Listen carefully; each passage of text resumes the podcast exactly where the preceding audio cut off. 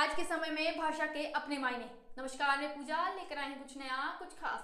भाषा, ये वही भाषा है जो अभिव्यक्ति का ज़रिया दे जाती। ये वही भाषा है जो अभिव्यक्ति का ज़रिया दे जाती है, एक से दूसरे व्यक्ति को समझाने का एक ज़रिया दे जाती है। यही तो भाषा है जो समझाती है ज़िंदगी में क्या कैसा करना है। ये वही भाषा है जो इंसान को इंसान बना डालती। किसी का दुख हो, किसी का सुख हो, किसी का दर्द हो, ये समझा जाती है। जब बात अभिव्यक्ति की आती है तो ये भाषा एक मज़बूत शस्त्र दे जाती है। कभी सोचा है बिना भाषा के तुम कर पाते खुद की अभिव्यक्ति? कभी सोचा है तुमने समझा पाते तुम कुछ कुछ बिना इस भाषा के? जी नहीं।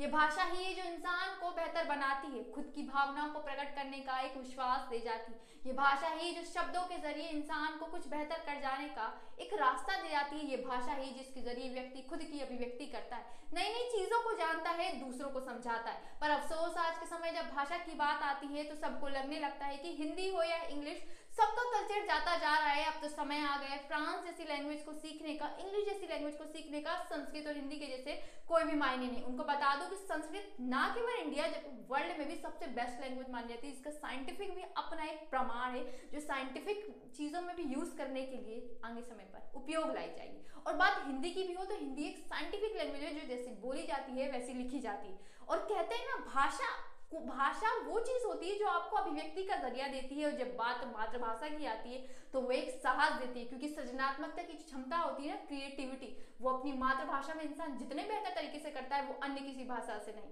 पर अफसोस, वो क्या जाने जो भाषा को समझ ही ना सके। उन्हें लगता है अच्छी अंग्रेज़ी आ जाने से सबका विकास हो जाता है। जरा रिपोर्ट उठाकर देखिए कि जो अपनी लैंग्वेज में कर रहे हैं, उनका कितना डेवलपमेंट है और जो दूसरों की लैंग्वेज अडोप्टेड से डेवलपमेंट कर रहे हैं, उनका क्या योगदान है? इस समय में तुम्हें चीन और जापान ज़रूर याद आएगा, जो अपनी मातृभाषा के दम पर आज कहाँ से कहाँ पहुँचे इसलिए शर्म ना करो कि हिंदी बोलते हो या इंग्लिश बोलते हो, जो बोलते हो उसे गर्व से बोलो, क्योंकि तुम अपनी मातृभाषा को बोलते हो।